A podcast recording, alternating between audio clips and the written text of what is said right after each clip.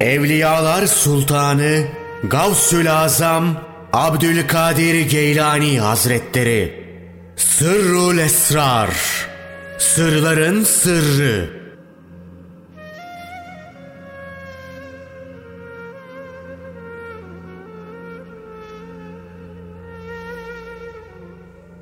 On beşinci Fasıl. Tecrid aleminde marifet tahareti Marifet tahareti iki çeşittir. Marifeti sıfat tahareti ve marifeti zat tahareti. Sıfat marifetinin tahareti ancak telkinle ve kalp aynasını isimler vasıtasıyla beşeri ve hayvani nefslerden tasfiye yoluyla elde edilir. Böylece kalp arınmış olur. Öyle ki kalp aynasında Allah'ın cemalinin yansımasına sıfatların nuruyla bakması için Allah'ın nurundan olan kalp gözüyle nazar hasıl olur. Bu konudaki iki hadis şöyledir. Mümin Allah'ın nuruyla bakar. Mümin, müminin aynasıdır. Şöyle bir söz de nakledilir. Alim nakşeder, arifse cilalar.'' İsimlere bağlılıkla tasfiye gerçekleşince kalp aynasında müşahedeleriyle sıfatların marifeti hasıl olur. Sır makamında zat-ı marifet taharetine gelince bu ancak sır gözüyle, tevhid nuruyla 12 tevhid isminden son üçüne mülazemetle devamla hasıl olabilir.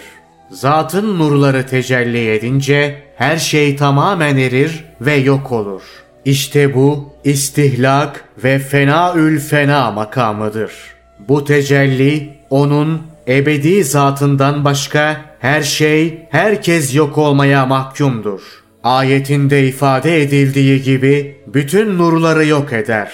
Nihayet ruhu kutsi, kuts nuruyla ona bakar vaziyette, onunla, ondan, ona bakar halde kalır. Ve böylece hiçbir keyfiyet ve teşbih olmaksızın ona delalet eder. Zira Allah hiçbir şey ona benzemez. Yalnız odur her şeyi işiten, her şeyi gören buyurmuştur. Sonunda sırf mutlak nur kalır. Bunun ötesinden bir şey anlatmak mümkün değildir. Çünkü o yokluk alemidir. Orada ondan haber verecek bir akıl kalmaz.'' Orada Allah'tan başka hiçbir şey yoktur. Nitekim Resulullah sallallahu aleyhi ve sellem şöyle buyurur. Benim Allah ile birlikte olduğum öyle bir vakit vardır ki o zamanda ne bir mukarreb meleğe ne de mürsel bir peygambere yer vardır. İşte bu Allah Teala'dan başka her şeyden tecrid alemidir. Alemüt tecrid.